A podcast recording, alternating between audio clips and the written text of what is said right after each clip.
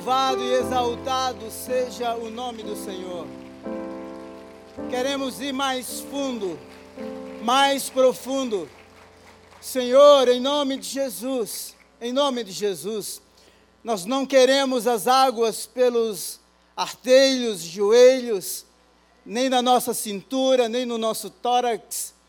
Nós queremos nos submergir nas águas do Espírito. Por isso, em nome de Jesus, oramos por um novo tempo. Um novo tempo na nossa vida espiritual, na nossa comunhão contigo, no, nos nossos relacionamentos uns para, para com os outros. Deus, em nome de Jesus, em nome de Jesus, que o Senhor derrame água sobre a terra seca. Deus, foram dois anos de pandemia, tempos de isolamento, de sofrimento, de perdas irreparáveis, de adoecimento, os ecos, os efeitos, Deus eterno, ainda são visíveis e reais, e nós lidamos com eles diariamente, seja no aspecto físico, emocional, financeiro, comercial. Por isso oramos, Deus, em nome de Jesus, oramos em nome de Jesus para que, como comunidade de fé, igreja do Senhor, corpo de Cristo, aqui em Vila Mariana, São Paulo e Brasil, possamos viver um novo tempo. Um novo tempo. Dizemos que nos refugiamos em Ti, até que todo, todo perigo, dizemos que Tu és o nosso abrigo, Tu és o nosso lugar seguro. Queremos mais e mais de Ti queremos sede pela tua palavra, queremos ouvir a tua voz dizendo, como o próprio Senhor Jesus disse no último dia, em João 7, no dia da festa, ele se levantou e disse: Aquele que tem sede, venha a mim e beba. Nós queremos voltar à fonte, nós queremos beber água limpa, água que traz refrigério, que traz cura, que traz renovo, que traz restauração, em nome de Jesus. Oramos por esses 40 dias de oração e jejum. Oramos para que os céus se rasguem, se abram. Oramos por milagres, em nome de Jesus. Abençoamos o doutor Ronda com restauração e cura, em nome de Jesus. Abençoamos o Francisco, irmão do pastor Lindomar, que está hospitalizado com problemas no coração. Deus, toma nas tuas mãos a vida do seu Francisco em nome de Jesus. Meu irmão, se você lembra do nome de alguém agora, que está passando por lutas, seja ela qual for, levante a sua voz, ora por esta pessoa, abençoa a vida desta pessoa. Oramos pelo pai da Maria Célia, Senhor nós o abençoamos, abençoamos a vida do seu Enerino. Estende as tuas mãos gloriosas, graciosas sobre a vida daquele homem, do seu Enerino. Abençoamos o coração da Maria Célia, Senhor eterno de todos os familiares, para que recebam força, graça, Deus eterno, consolo, unção, direção do Senhor em nome de Jesus. Oramos também pelo nosso pastor Joanã, a Eliana, a Deus, todos os familiares, a Mari, o Johan, Senhor eterno, o pastor Jonan que perdeu a mãe anteontem, Senhor eterno, são perdas irreparáveis e as dores são profundas. Nós os abençoamos.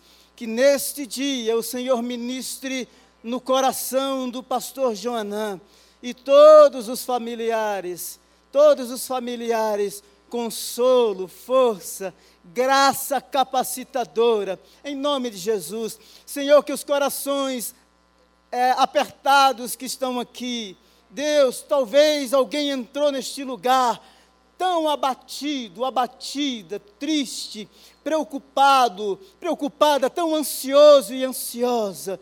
Deus, em nome de Jesus, que este coração se alegre em Ti, se alegre em Ti, Espírito Santo do Senhor, que este coração se fortaleça neste dia, em nome de Jesus, eu abençoo a sua vida, eu abençoo a sua casa, eu abençoo o trabalho das suas mãos, em nome de Jesus.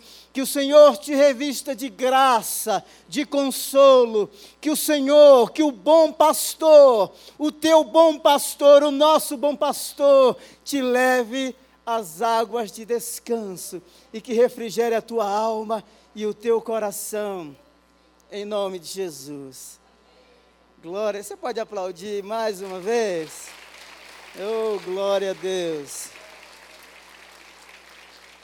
Glória a Deus. Por favor, sente-se. Que bom que vocês vieram. Estão animados? Animadas? Isso aí, Deus é bom, não é? Deus é bom e fiel. Deus é bom e fiel. Deus é bom e fiel. Muito feliz de estar aqui mais uma vez para conversarmos um pouco sobre Espírito Santo do Senhor não é? Espírito Santo de Deus. Aquele que estará conosco para sempre, para sempre. Eu queria que você que você realmente se envolvesse nesses 40 dias de oração e jejum. Me deixe dar uma orientação para você. Talvez você tenha alguma dieta especial ou tome algum medicamento que não pode ficar sem aquele medicamento. Então continue tomando os seus medicamentos, fazendo a sua dieta, mas você pode de repente fazer um jejum parcial, tá?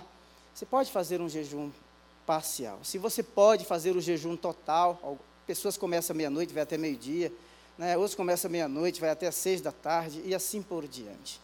Mas a oração, é, a, o jejum precisa ser acompanhado de oração e de comunhão com o Senhor, tá bom? É, então, separe um tempo, de repente, nesse período de, de oração e jejum, para você realmente orar, ler a Bíblia, sabe? Orar pela igreja, orar pela nação. Você acha que o Brasil está precisando de oração? É. Então, orar pela sua família. Nesses últimos três dias, ontem eu estava com o coração assim muito pesaroso, muito pesado, porque eu estou vendo tanta gente sofrendo, muita gente sofrendo. Muita, tem muita gente sofrendo, irmãos. E nós precisamos nos unir como comunidade de fé, como igreja. Lembra quando o irmão Pedro foi, foi, foi preso? Lá de Atos 12, irmão Pedro, né? Nosso irmão. Lembra? A igreja se uniu em oração. Né? Então é assim que nós precisamos, precisamos responder diante dos desafios que nós enfrentamos. Tá? Nós precisamos responder em, em oração. É, o pastor Almeida não é, falou aqui sobre o viver bem, então você precisa também se cuidar. Se cuide, se cuide. Cuide da sua saúde. Não é? A Karina perguntou assim, Ei, pastor, já está no caminho do viver bem? E eu falei assim, eu já estou no caminho, mas eu quero ficar um velhinho bem aprumado. Então, assim, se cuide, cuide da sua saúde. Tire um tempinho para fazer uma caminhada, não é? E todos os dias, não é? Diz que a prática faz o monge, não é? Então, se você fizer todos os dias um pouquinho, certamente, a longo prazo, você será muito, muito abençoado, muito abençoado. Olha só, o nosso tema nessa manhã é o Espírito Santo, aquele que estará conosco para sempre. Eu não sei se você já foi ou já já visitou muito, é, quando eu falo visitou, já esteve muito em, em aeroporto ou aeroportos, na área de embarque e desembarque. Mas a área de embarque e desembarque do, dos aeroportos, eu acho que é um, é, é, um, é um cenário e é um ambiente, um lugar, onde nós vemos cenas muito lindas. Você já pensou nisso? Cenas lindas, não é? É, de pessoas que chegam não é, e são recebidos, e as emoções e as recepções as mais calorosas, pessoas que vão e as despedidas às vezes mais emocionantes. Não é verdade? O pastor Fernando aí, que quase vive nos aeroportos, ele deve ver muito isso. Mas assim, tem até um programa que eu acho muito legal, é chegadas e partidas, lindo, coisa boa, sabe? Muita coisa linda. Você percebe que no contexto do aeroporto, do embarque e desembarque, você vê muita coisa linda. E quando a gente fala sobre, principalmente sobre o Espírito Santo, no Evangelho de João, a partir do capítulo 13, a partir do capítulo 13 do Evangelho de João, os teólogos chamam de a Semana da Paixão. Então, a partir do capítulo 13 até o final, é como uh, o evangelista estivesse descrevendo a última semana uh, da vida de Jesus. E ele estava realmente partindo. É uma despedida. Não é? Uma despedida. E a despedida no ambiente, assim, em que você vê muitas emoções aflorando. Só que quando você vai para o aeroporto, que você vai pegar um, um, um avião, você tem que fazer todo um processo, não é? Você tem que fazer o seu check-in, você tem que entregar a sua bagagem, tem que passar por todo esse processo. E quando você chega no, dentro do avião, é, você recebe, antes de decolar, você recebe todas as instruções, não é? Sim ou não? Às vezes você acha que a pessoa que está ali no corredor dando as instruções, às vezes o sentimento que eu tenho é que ela está fazendo, mas ninguém está prestando atenção. Você presta atenção? é... Mas tem uma parte da instrução que eu acho muito. Você só prestou atenção uma vez, Maria? Mas uma coisa que eu acho legal é que ele diz assim: olha, em caso de pressurização, as máscaras cairão. E qual é a instrução? Coloque primeiro a máscara em você. Coloque a máscara em você. E nesse momento aqui de despedida, viu, Thaís? Nesse momento aqui de despedida, Jesus, ele realmente está indo para os céus. E ele sabia tudo, porque ele viveu na pele o que os seus discípulos iriam viver. Ele já havia colocado a máscara nele. É, portanto, agora ele poderia dar todas as instruções e colocar as máscaras em caso de toda a pressurização, turbulência que viesse, para que eles estivessem preparados para enfrentar o mundo. O mundo. Então, quando nós estudamos este tema, a presença do Espírito Santo, ao ler o Evangelho de João, que é, que é riquíssimo em tudo isso, nós percebemos que essa, a pessoa do Espírito Santo, quando Jesus diz assim: Olha, convém que eu vá, você vai até ler na lição de células que a palavra é paráclito, ou alon, ou alós, que seria alguém que tem a mesma qualidade, ou seja, aquele que viria, é, é, teria a mesma qualidade que Jesus tinha, ou seja, o Espírito Santo viria e estaria conosco. E não somente estaria, mas habitaria em nós. E é nesse contexto que eu quero que a gente pense nesta, nesta manhã. Tá?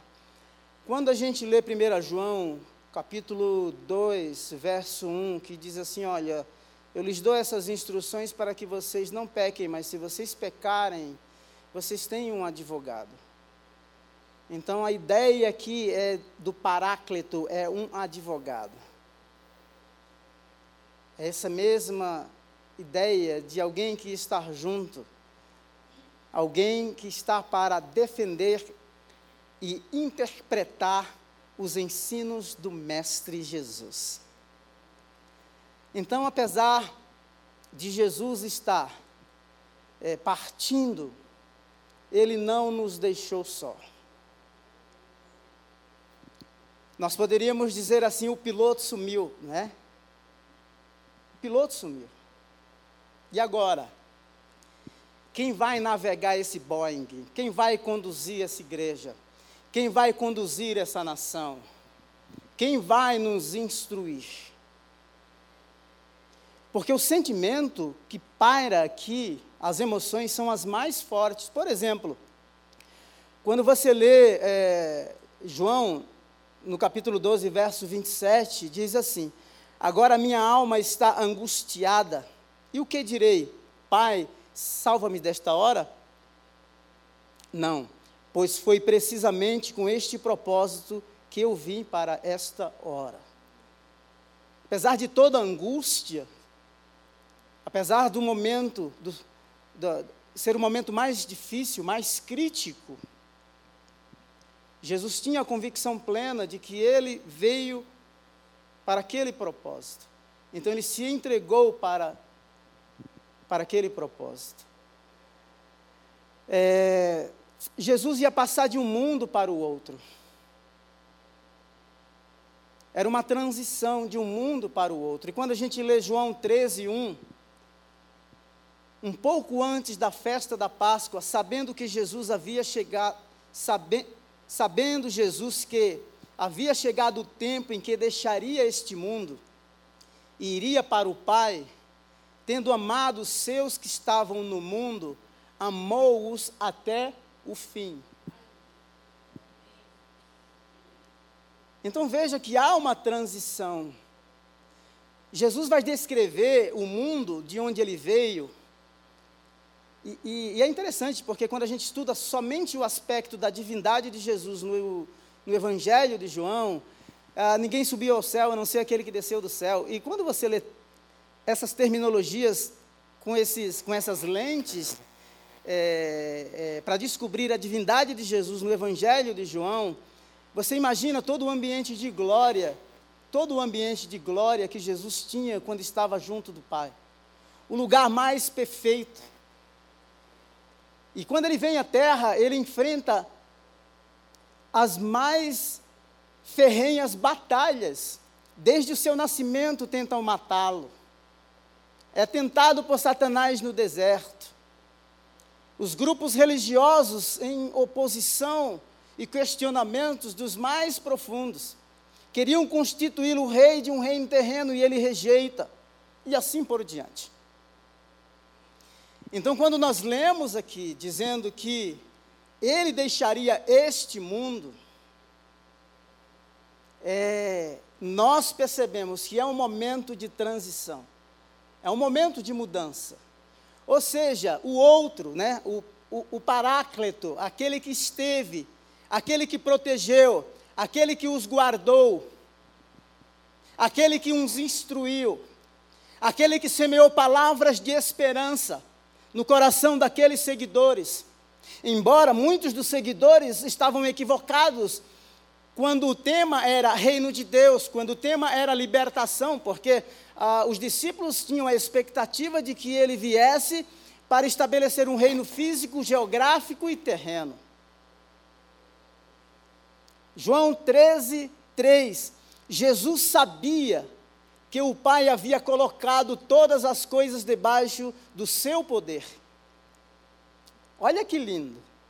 Sabe que está partindo, mas tenha consciência de que todas as coisas estavam debaixo do seu poder, estavam debaixo do controle soberano de Deus. Todas as coisas eram submetidas. Um outro aspecto é que, ao deixar este mundo, e esse mundo físico, com um sistema totalmente oposto ao mundo que ele viveu e aos princípios do reino e do governo que ele trouxe para a terra, há o fechamento de uma etapa, de um ciclo da vida de Jesus. Há o fechamento de um ciclo. E fechamento de ciclos nas nossas vidas, sejam eles quais forem, eles são acompanhados, às vezes, é, de dores profundas, lutas terríveis. Vamos pensar, coisa simples, a conclusão de um curso de graduação, você fecha com o TCC, agoniza. Não é? A conclusão de um curso de mestrado, de doutorado, uma dissertação, uma tese de doutorado. Às vezes o fechamento de uma empresa ou a abertura de outra, quanta agonia. Então, fechamento de ciclos vem acompanhado por dores, lutas intensas. E algumas delas nós não sabemos como lidar, porque não temos, às vezes, os recursos necessários, não temos as respostas que precisamos, não temos a experiência, não temos musculatura emocional, psíquica, não temos o recurso financeiro, às vezes não, tem, não temos apoio do nosso lado, ou o apoio que precisamos, porque aquela luta é nossa, somos é, a luta é entre nós e Deus, porque nós precisamos ter as nossas próprias experiências com aquele que nos chamou. Agora, qual o fechamento do ciclo aqui? É que em João 13, 2 diz assim: Estava sendo servido o jantar e o diabo já havia induzido Judas Iscariote, Iscariotes, filho de Simão, a trair Jesus. Os desdobramentos que vão acontecer você já sabe, mas o diabo já havia entrado e agora era o, o, o, o início do fechamento do ciclo do ministério terreno de Jesus já havia começado ali. Eu, uma certa vez, eu vi um documentário sobre Kaká, o jogador de São Paulo. Eu achei aquilo lindo. Ele jogou em vários clubes ao redor do mundo. Quando ele retornou ao Brasil, ele deu uma entrevista no Morumbi para o Galvão, Galvão Bueno. E aquilo para mim foi tão forte, foi tão forte, porque eh, ele não havia tido uma despedida do São Paulo quando foi jogar fora. Mas quando ele veio, é, o Galvão entrevistando e falou, perguntou para ele assim: Olha, como é estar aqui agora, de volta no Morumbi, né, e olhar todo esse estádio, lembrar de tudo aquilo que você viveu aqui? Ele falou assim: É emocionante. Deixe-me dizer uma coisa para você, porque foi isso que me pegou. As bancadas, né, o arquibancada estavam todas vazias. E foi interessante que o Galvão Bueno fez assim: Olha só, nós vamos apagar as luzes. E certamente, no apagar das luzes, ali, na, no meu entendimento, fechava-se um ciclo que estava aberto na vida do jogador Kaká. Eu lembro-me que há mais ou menos quatro anos atrás, cinco jovens é, universitárias que se formaram, e todas elas Todas elas. A Dilma, se estiver aqui, ela lembra. Elas falaram assim: olha, nós nos formamos, mas no dia da nossa formatura, nós não consagramos a nossa profissão a Deus e nós queríamos que Deus estivesse presente. Apesar de já ter passado muitos anos, nós queremos ter esse momento. Só cinco. E sabe foi o que nós fizemos? Fizemos um culto aqui, embaixo lá no Templo 3. Pouquíssimas pessoas. Elas testemunharam e disseram isso que eu estou dizendo para vocês aqui, e nós oramos. Um ciclo estava aberto. Por que, que eu estou falando isso para vocês e, e, e nós vamos compreender melhor? Porque Jesus estava indo e um espaço vazio, gigantesco, estava ficando no coração daqueles seguidores. Daqueles seguidores. E eu quero que você lembre quais são os ciclos da sua vida que ainda estão abertos, em todos os aspectos profissional, familiar, espiritual. Quais as etapas que você não concluiu ou nunca, com, nunca, fecha ciclos? Esse é um tema que talvez a gente explore, possamos explorá-lo melhor em outro, em outro momento. Uma outra coisa que eu acho muito legal é que diante de um quadro nebuloso, não é, em que o piloto está sumindo, ah, nós precisamos realmente ter a consciência entre duas palavras interessantes, que é poder e humildade. Você já ouviu dizendo assim, ó, quer conhecer a pessoa, dê poder a ela? E se você quer conhecê-la mais ainda? Tire o poder dela. Aí vira o bicho, né? Olha só, apesar de Jesus, Jesus sabia, eu já citei esse texto, Jesus sabia que o Pai havia colocado todas as coisas debaixo do seu poder. Olha que consciência de poder. Olha que consciência de domínio, de autoridade, de controle. Controle do mundo à sua volta, mas controle de si mesmo. Jesus sabia, ele tinha consciência de todas estas coisas. Mas quando a gente lê o verso 4 do capítulo 13, o texto diz assim: Assim levantou-se da mesa, tirou a sua capa e colocou uma toalha em volta da sua cintura. Depois disso, derramou água numa bacia e começou a lavar os pés dos discípulos. Olha que contraste, olha que pontos extremos entre poder e humildade. O contexto da terra de Israel, aqueles homens com os pés todos empoeirados, sujos. Jesus põe a toalha na cintura, coloca água na bacia e lava os pés de cada um. Sinceramente, será que faríamos isso?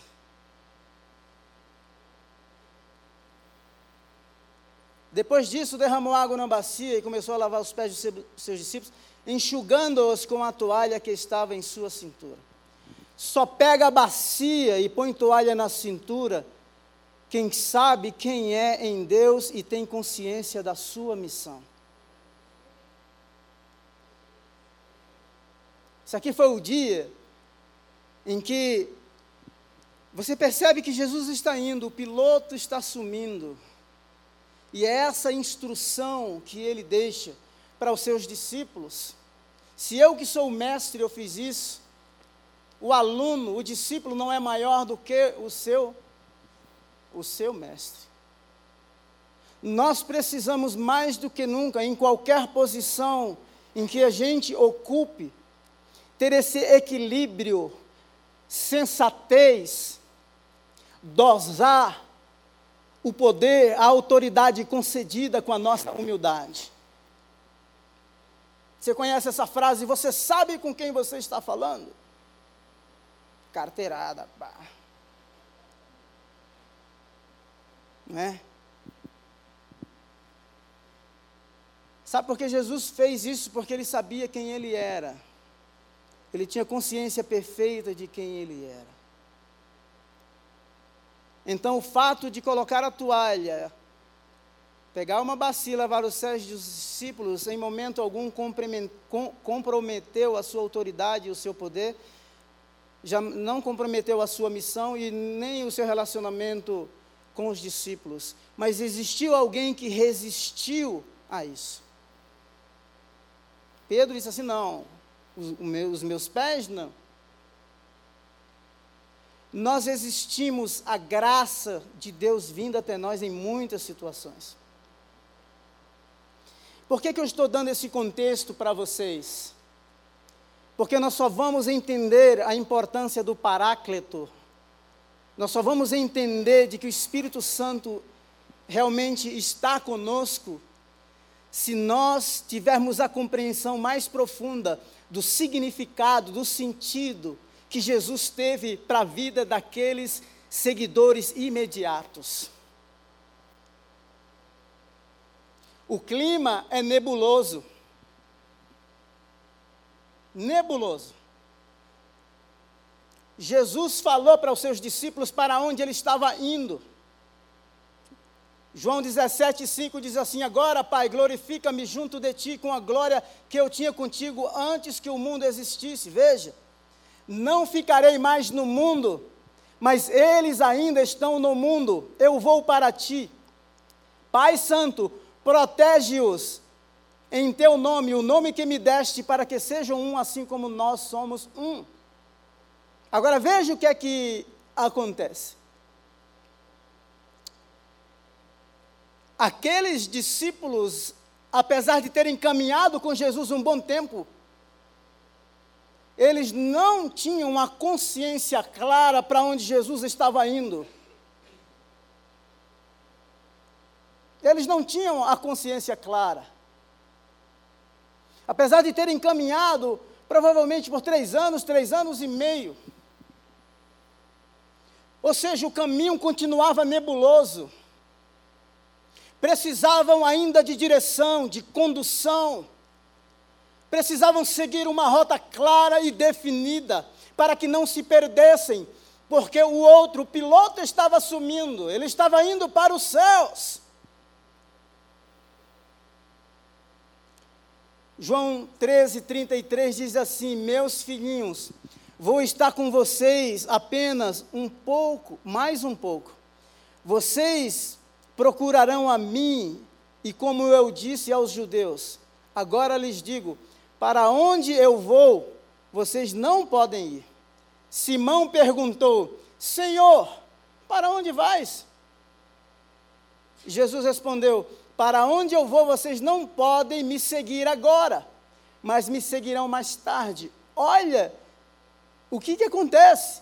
Jesus está indo, eles não sabem, eles perguntam. E Jesus ainda diz assim: Olha, eu vou primeiro.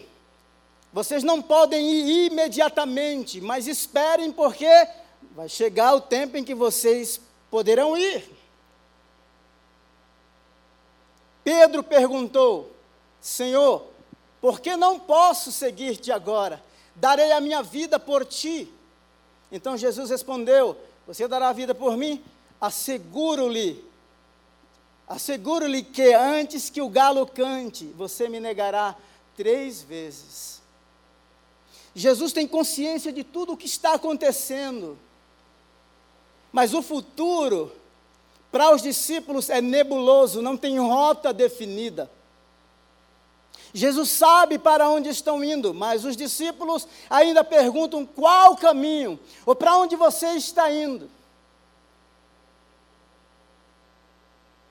Por que precisamos da presença poderosa, gloriosa, condutora, protetora, provedora do Espírito Santo.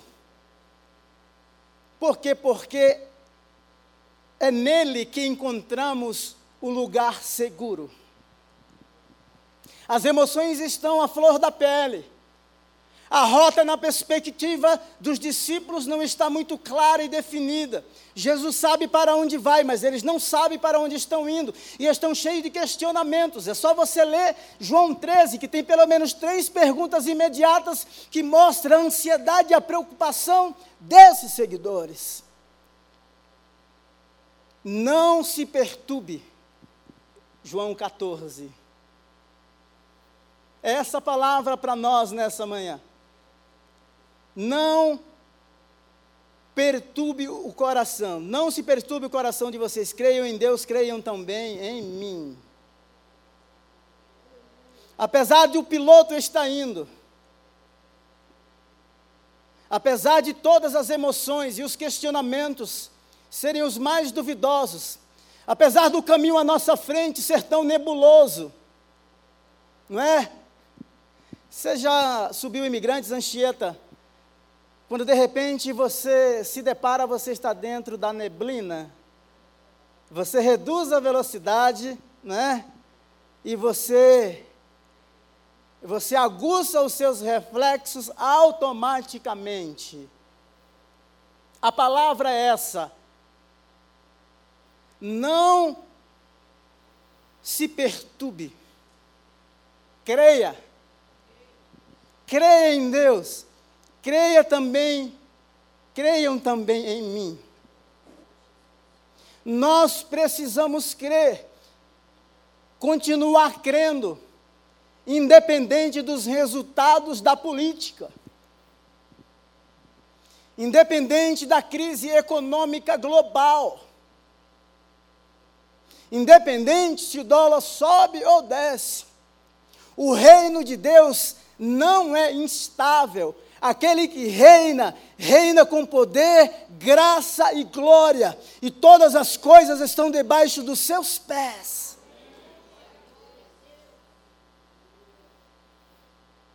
Se eu for e lhes preparar lugar, voltarei e os levarei para mim, para que vocês estejam onde eu estiver. Não ficarei mais no mundo, mas eles ainda estão no mundo eu vou para ti, Pai Santo, protege-os. Que coisa magnífica. O cenário é nebuloso, as emoções são desnorteadoras, são as mais fortes. As perguntas são as mais profundas. E apesar de tudo, porque estou afetado como esses discípulos emocionalmente, eu não tenho a capacidade para absorver, para digerir essas respostas. Mas aquele que estava indo, ora e diz assim: Pai, quando eu estive com eles, eu os protegi. Agora que eu estou indo para ti, peço que os proteja. Peço que os guarde. Louvado seja o nome do Senhor. Sabe o que é que acontece quando eu falei daqui dos, dos ritos de passagem, do fechamento de ciclos? É que o ambiente, nesse cenário, as pessoas estão totalmente desalojadas. Jesus está se desalojando da terra e está de mudança para os céus. Os discípulos estão desalojados de suas crenças, de suas bases, porque ele esperava que o Messias iria libertá-los. Eles apostaram tudo no Messias. É esse o diálogo de Lucas capítulo 24. Eles estão desalojados do ponto de vista geográfico, eles se dispersam por todos os lugares, eles estão desalojados nas suas emoções. Por isso, nós precisamos, nós precisamos desta proteção, destes limites que nos protege, que nos guarda, porque nós não temos a capacidade de discernir o futuro. Quando as nossas emoções se tornam perturbadas, nós não temos a capacidade de tomar decisões precisas e acuradas. Por isso, Jesus ora, dizendo assim: Quando eu estive com eles, eu os protegi. Agora que eu estou indo para ti, peço que os proteja. Não os tire do mundo, não os tires do mundo, mas os livre do mal. Tendo dito isto, Atos capítulo 1, a partir do verso 9. Tendo dito isto, aqui o piloto foi agora. Tendo dito isso, tendo dito isso, foi elevado às alturas enquanto eles olhavam, e uma nuvem o encobriu da vista deles.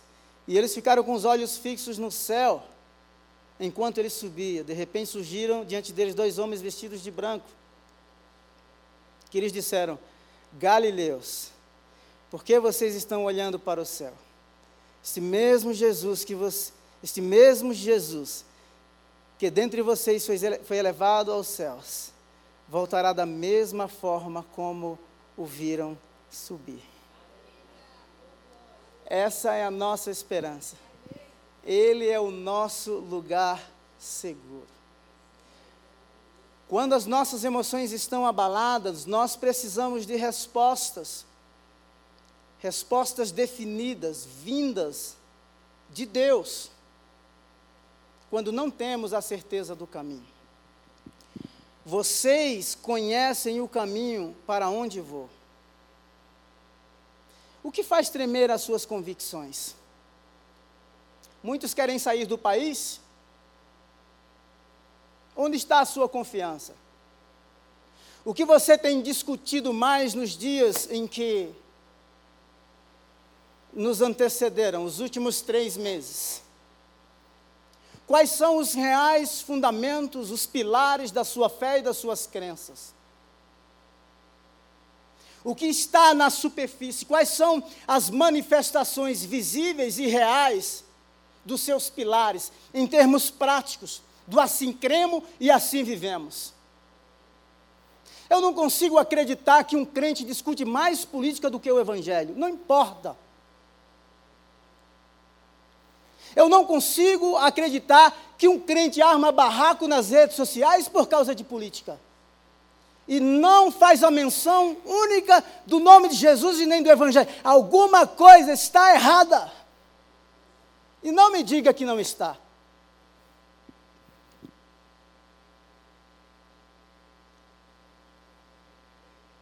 Muitos querem sair do país, da crise política e econômica. Você sabe quantos anos nós estamos em crise econômica? Desde 2013.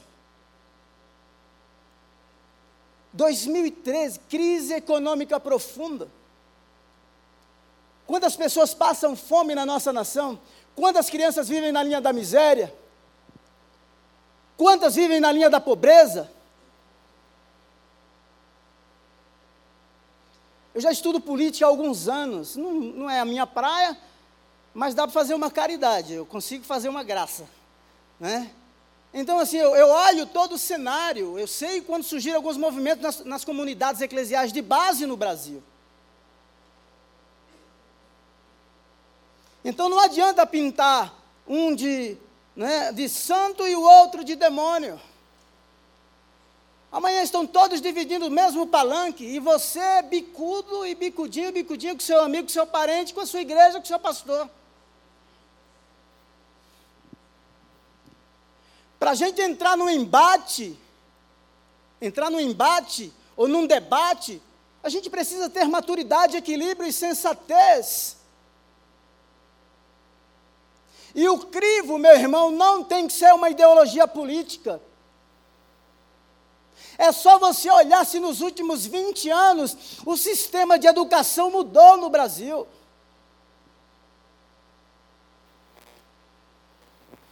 Se a saúde mudou, se a segurança mudou.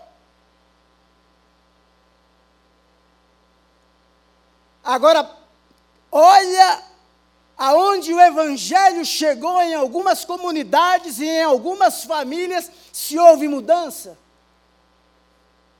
Porque onde o Evangelho, a mensagem do Evangelho chega, há transformação, porque o governo do alto dos céus chegou. Todas as coisas estavam debaixo dos seus pés, então é hora da igreja batista do povo colocar a toalha na cintura, colocar água na bacia e dizer assim: em humildade, nós vamos buscar o bem da nossa nação, porque nós cremos no poder do Evangelho.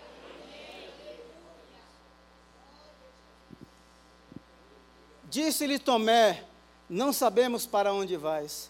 Como então podemos saber? Respondeu Jesus: Eu sou o caminho eu sou a verdade e a vida. Em tempos de situações nebulosas em que não conseguimos enxergar, nós precisamos ouvir esta palavra dizendo assim: você não tem certeza do caminho, você não sabe para onde eu estou indo, mas eu digo para você: eu sou o caminho, eu sou a verdade e eu sou a vida. Então siga-me siga-me. Jesus é a ponte, Jesus é o elo que faz a conexão entre um, entre um mundo doentio, fragmentado, adoecido, desesperado, caótico. Caótico. É Ele quem faz essa conexão. O conhecimento dele sobre Jesus era limitado, parcial, superficial, a revelação da plenitude da obra de Jesus em, sua em suas vidas ainda não era completa. Eles tinham muito que aprender, muito que aprender. Muito. Nós estamos numa caminhada, nós estamos numa jornada com Deus. Ciclos que se abrem, ciclos que se fecham. E às vezes nós não temos a consciência do que, que está acontecendo nós precisamos de discernimento neste tempo.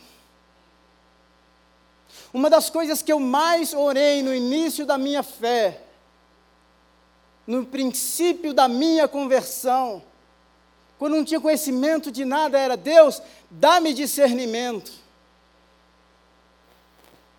Para que eu tenha um entendimento de que caminho realmente devo seguir quais as decisões tomar, qual o propósito real do Senhor para a minha vida. Lembro-me uma vez que eu fiz duas aplicações para um trabalho lá no Reino Unido, uma luta grande, e um emprego me ofereceu pagar 5 libras e 70. 5 libras e 70. Primeira carta que chegou. Isso num dia, no outro dia pela manhã chegou um outro, outra carta, um outro emprego para pagar 5,20. Eu olhei os dois assim, qual que você escolheria? 5,70. É óbvio é isso, né? Eu olhei assim e falei assim, não, eu vou para os 5,20. Fui para os 5,20. Trabalhei um bom tempo. O de 5,70, todas as 19 pessoas que foram contratadas em menos de um mês foram mandadas embora. Decisão muito simples, muito básica. Apenas 50 centavos, né, 50, é 50 pi, como a gente fala, né, é, é, de, de uma libra. Mas a questão não é a moeda. A questão é o discernimento, é o direcionamento. É o caminho que Deus está pavimentando para a sua vida, sua vida profissional, sua vida acadêmica, a sua carreira, que deixa de ser sua quando nós realmente decidimos trilhar os caminhos de Deus e viver os propósitos de Deus. Por isso nós precisamos que o Espírito Santo nos direcione, fale aos nossos ouvidos. O Paráclito, o piloto sumiu mas a nave continua sendo guiada e conduzida pelo Espírito Santo do Senhor que nos foi dado. Nós precisamos do Espírito Santo quando a realidade distante, o Deus Pai, não for compreendida. não for compreendida pela realidade presente. Disse-lhe Filipe: Senhor, mostra-nos o Pai, e isso nos basta. Uma realidade distante. Falar de Deus como Pai, para o judeu, não é muito familiar, ou não é familiar. A oração do Pai Nosso, Pai Nosso que estás no céu, é uma realidade de uma divindade muito distante. E parece que esses camaradas estão vivendo isso. Mostra-nos o Pai. Deus, para muitos de nós, é uma realidade distante, que só serve para responder às orações que a gente pensa que são as mais fortes, para realizar milagres, assim, coisas sobrenaturais. E a gente até quer o que Ele tem para nos dar, mas é uma realidade distante, que não vem ao nosso mundo. Jesus respondeu: Você não me conhece, Felipe? Você não me conhece, Felipe? Mesmo depois de eu ter estado com vocês durante muito tempo, quem me vê, vê o Pai. Deixe-me explicar uma coisa aqui que tem muita confusão nesses textos. Nós cremos num Deus que é trino, Deus Pai, Deus Filho e Deus Espírito Santo. Quando ele está dizendo que quem vê a mim vê o Pai, ele está dizendo que o Filho é da mesma essência do Pai. Que o Pai é Deus, o Filho é Deus. Que o, o, o Pai é eterno, o Filho é eterno. Que o Pai é soberano, o Filho é soberano. Quem vê a mim, vê o Pai nele, em Jesus. Em Colossenses capítulo 2 de nele, nele habita corporalmente toda a plenitude da divindade.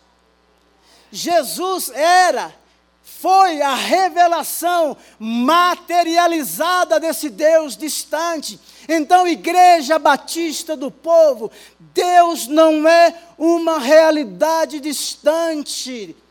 Deus não é uma realidade distante. Nós vimos a sua glória como a glória do unigênito do Pai, cheia de graça e de verdade. Ele veio à terra e habitou entre nós.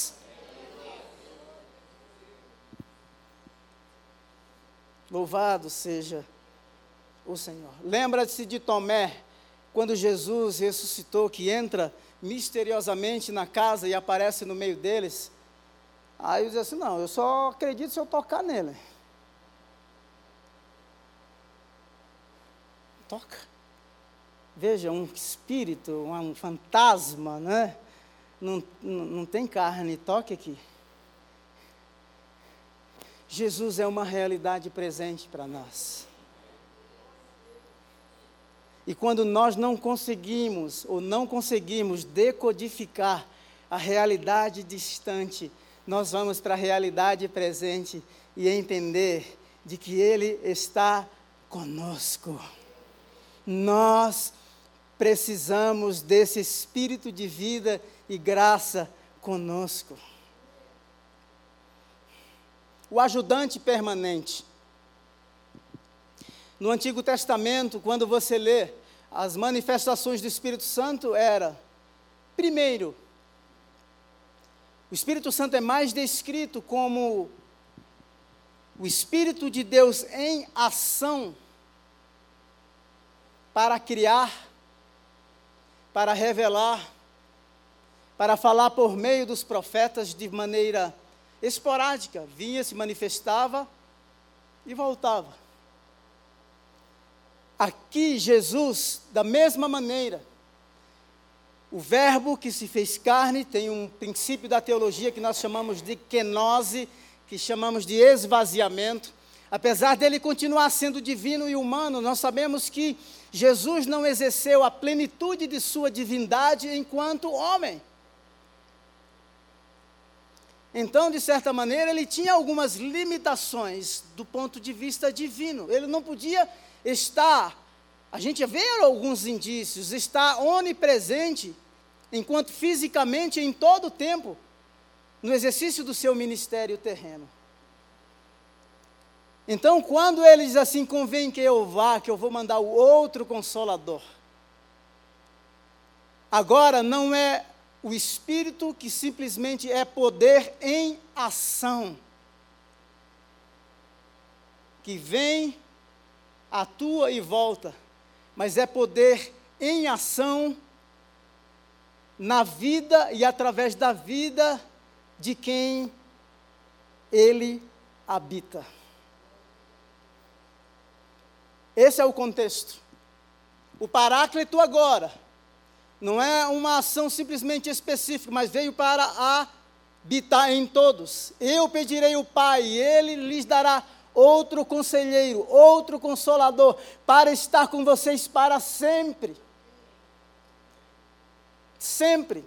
O Espírito da Verdade, o Espírito da Verdade significa que o Espírito procede de Deus, é otorgado por meio de Cristo Jesus, e que andar na verdade anda de acordo com a verdade recebida, porque o Paráclito é aquele que nos faz entender e interpretar a mensagem do Mestre Jesus.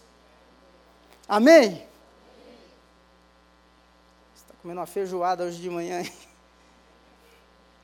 O outro aspecto é orfandade nunca mais. Não os deixarei órfãos.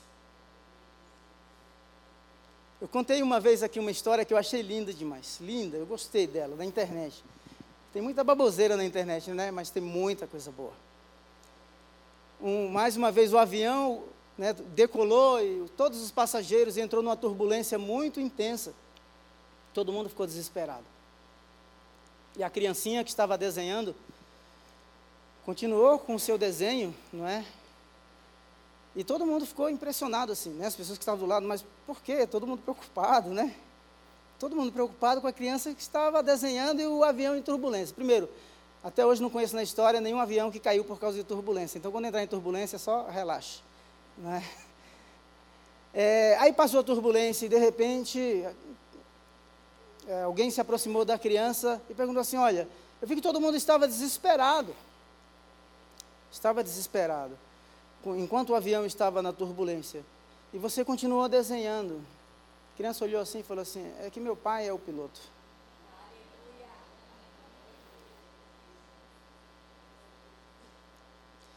Eu queria que você acreditasse, cresce muito nisso.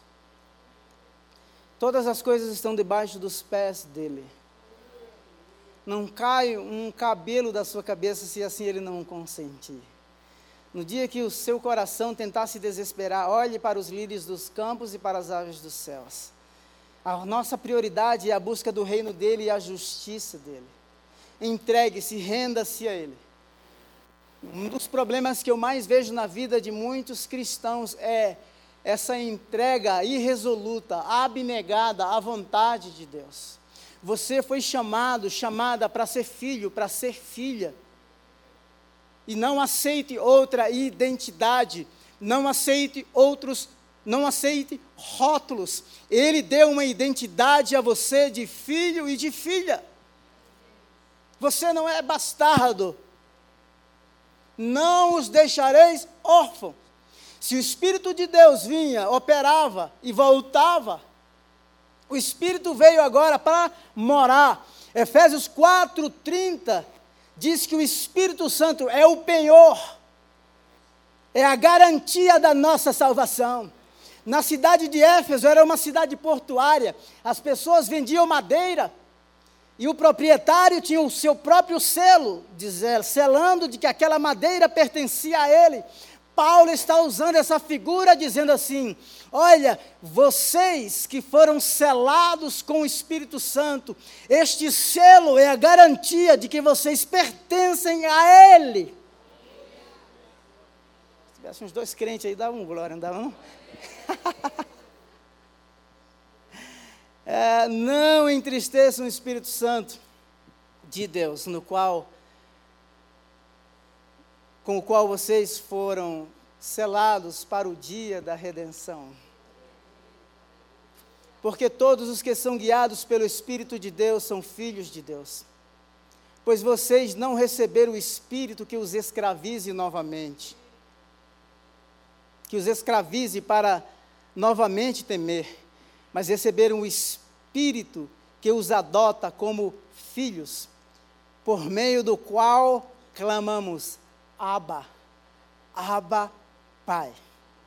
O próprio Espírito testemunha com o nosso espírito que somos filhos de Deus. Se somos filhos, então somos herdeiros, herdeiros de Deus e co-herdeiros com Cristo. Se de fato participamos dos seus sofrimentos, para que também participemos da sua glória. Eu sei que existem momentos, como aconteceu na vida do filho pródigo, em que a nossa vida, nós somos tomados por situações, momentos, lutas com as quais nós não sabemos como lidar e tomamos outros direcionamentos. E às vezes vamos parar nos lugares mais distantes, nos ambientes mais sombrios. E de lá sozinhos nós não temos como sair mas foi dentro de um chiqueiro de porco que aquele pródigo disse, teve consciência, lembrou-se da casa do pai e disse: Levantar-me-ei e irei ter com o meu pai. O chiqueiro não feriu a sua identidade de filho. O dinheiro desperdiçado, sem recursos para a vida, os amigos o abandonaram, mas ele tinha uma casa, ele tinha uma referência de vida ele tinha um lugar de acolhimento. O pai olhava no horizonte esperando o filho chegar. Orfandade nunca mais. Sabe uma coisa que eu não consigo acreditar? Uma coisa que eu não consigo acreditar é o seguinte: existe mais pessoas, pessoas que foram órfãs, não é? Elas lamentam mais o não conhecimento e sofrem mais pelo não conhecimento do pai que o, a, a mãe que os abandonou, do que agradecem, louvam a Deus por um pai, uma mãe, uma família que os acolheu. Eu, eu sei que tem todas aí a, a, as questões psicológicas da infância, da formação da infância, eu, eu sei tudo isso aí, não é? Mas não dá para viver a vida sem referências. Se nós não tivemos uma referência boa na infância, Deus está abrindo um espaço dentro da nossa orfandade para que a gente experimente o que é paternidade e maternidade. Orfandade, nunca mais. Eu vou falar mais cinco minutos e aí eu vou parar, tá bom? Outra coisa que eu queria falar com vocês aqui é sobre a experiência do amor e do ódio.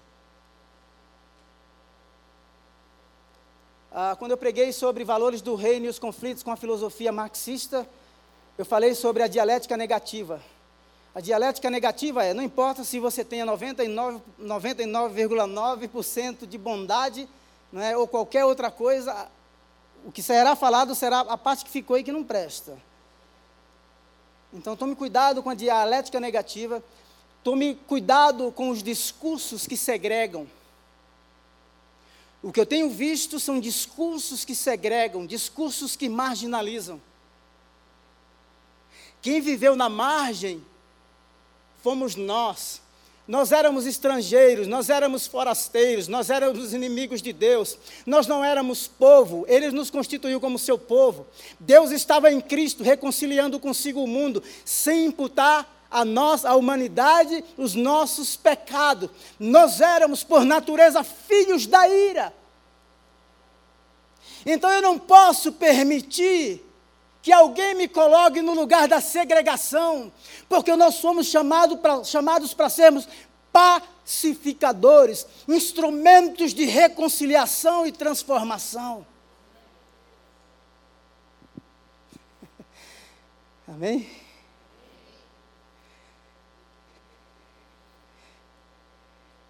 Vou voltar aqui domingo que vem, viu? Vocês. Este é o meu mandamento: amem uns aos outros. Essa palavra que está aqui, é, este é o meu mandamento: amem uns aos outros. Isso aqui é um retrato, não parece, mas é um retrato da aliança do Antigo Testamento. Não havia aliança sem amor. Não havia aliança sem o comprometimento de fidelidade. Ou seja, o cenário era esse: um rei forte, poderoso, libertava um povo, vamos dizer assim, em situação de vulnerabilidade, de escravidão. A única coisa que a parte mais frágil tinha que fazer era ser fiel àquele que o libertou. E os termos da aliança eram lidos e ele jurava fidelidade. Nós fomos libertos. Este é o meu mandamento. Amém. Nós somos chamados para amar e não odiar. Chamados para somar e não dividir. Chamados para juntar e não dispersar. Se o mundo os odeia, João 15, 18, tenham em mente que antes odiou a mim. Jesus sabia disso. E nós vemos tantos discursos de ódio. Cuidado. Cuidado para não ser intoxicado com essas coisas. Jesus está dizendo: olha, se o mundo me odiou, eles vão odiar vocês. E as pessoas, elas não precisam de muita coisa para nos odiar, porque o evangelho que você recebeu é contracultural. Eu estava lendo, eu escrevi, não sei se falei para vocês, há duas semanas atrás, um artigo sobre perseguição religiosa. Tem uma enfermeira chamada Caroline Petrie, uma enfermeira do Reino Unido, porque se ofereceu para fazer uma oração por uma paciente que estava doente, ela foi denunciada e foi saqueada do trabalho. Uma funcionária da British Airways, alguns anos atrás, porque estava usando uma cruz no seu uniforme, foi disciplinada, foi advertida, foi disciplinada e depois saqueada. E ela questiona assim: por que, que o Sikhs é um segmento do hindu, pode usar os seus turbantes? Por que, que os muçulmanos podem usar as suas vestes? E por que, que eu não posso usar a cruz? O mundo não precisa de muito para nos odiar. Quantos alunos são calados dentro das universidades? Pergunta para Fernanda Terra, a moça que trabalha conosco aqui, onde ela estuda. Conversa com ela. Ou seja, nós iremos experimentar o ódio. Fala-se de democracia, mas na verdade, essa palavra ela tem várias facetas hoje. As pessoas não compreendem na verdade. O que eu estou querendo lhes dizer é que assim como o mundo o odiou, e ele estava indo para o Pai, ele disse: Pai, assim como eu os protegi, e eu sei que o mundo irá odiá-los, peço que o Senhor os proteja. É isso que nós precisamos. Dessa proteção contínua e constante. Porque os dias serão maus. Pessoal do louvor, por gentileza. Isso, vamos lá, vamos cantar, viu? Você pode se colocar em pé? Você foi abençoado, abençoada nessa manhã? Será que a gente pode aplaudir o Senhor?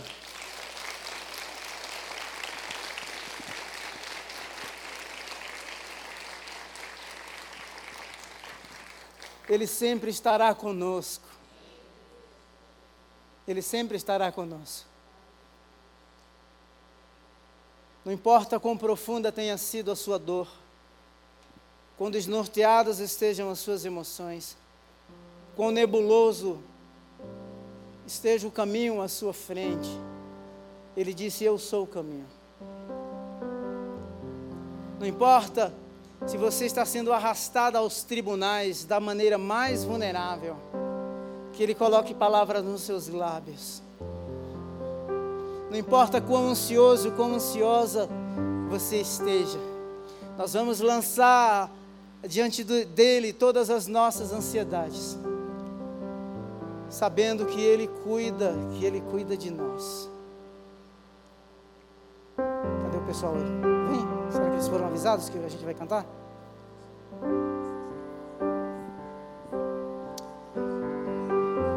Bendito seja o nome do Senhor. Você pode orar ao Senhor. Põe a mão assim sobre o seu peito, sobre o seu coração. Quais são as carências que você tem nessa manhã? Piloto, de repente sumiu. Carências de paternidade, de ambiente seguro, carências de afeto profundo, de reconhecimento e de honra. Deus, em nome de Jesus, vem com a tua graça, vem com o teu amor, banha-nos banha com o teu amor nessa manhã, em nome de Jesus. Derrame o seu coração diante do Senhor.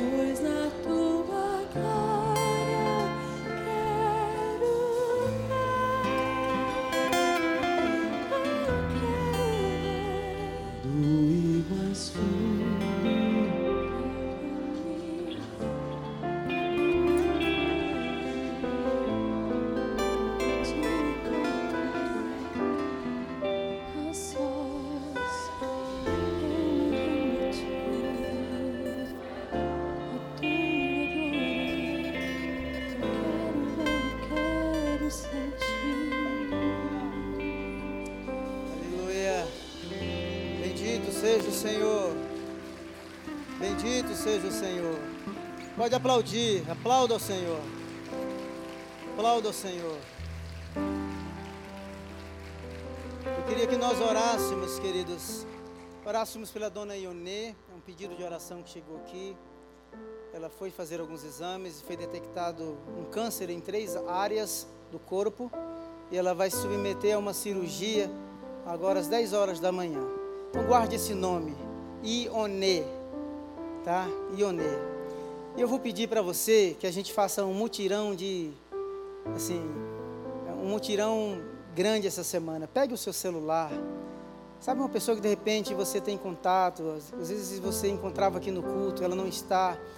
Manda essa mensagem, ora para alguém, grava um áudio com uma oração e manda para alguém como muitas vidas têm sido abençoadas porque recebeu uma mensagem, uma oração de alguém. Você pode ser esse instrumento de Deus. Amém? Pai, muito obrigado por essa manhã. Obrigado por esse tempo de adoração, de reflexão na tua palavra.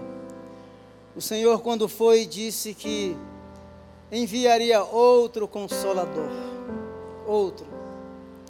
E o ajudador, o confortador, o Paráclito, aquele que estaria ao lado, aquele que está ao longo do caminho, aquele que renova o nosso coração, aquele que renova os nossos sonhos, aquele que nos fortalece, que nos sustenta.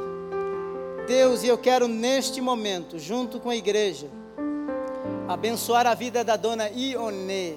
Ionê, nós a abençoamos. Abençoamos a vida dela com saúde, que todas as células cancerígenas, cancerígenas sejam extintas pelo poder do nome de Jesus. A tua palavra nos diz que tu és Deus de perto e Deus de longe. Eu oro para que Deus eterno, em nome de Jesus, que o Senhor realize um milagre, um milagre que confunde, que confundirá sábios e entendidos, porque tu és o Deus que reina Tu és aquele que tem todas as coisas debaixo dos seus pés. Tu és aquele que tem controle, que é soberano sobre tudo e todos. Em nome de Jesus. Eu oro por cada lá onde essa mensagem está chegando e chegará. Eu oro por cada profissão, por cada vocação. Em nome de Jesus, que as mãos cansadas sejam fortalecidas nesta manhã, que os joelhos trementes se firmem, se firmem para caminhar na direção dos teus planos e dos teus propósitos. Deus, resplandece a luz do teu rosto sobre o teu povo e lhes dê e nos dê a paz. Em nome de Jesus. Amém. Deus abençoe. Tenha uma semana abençoada. Em nome de Jesus.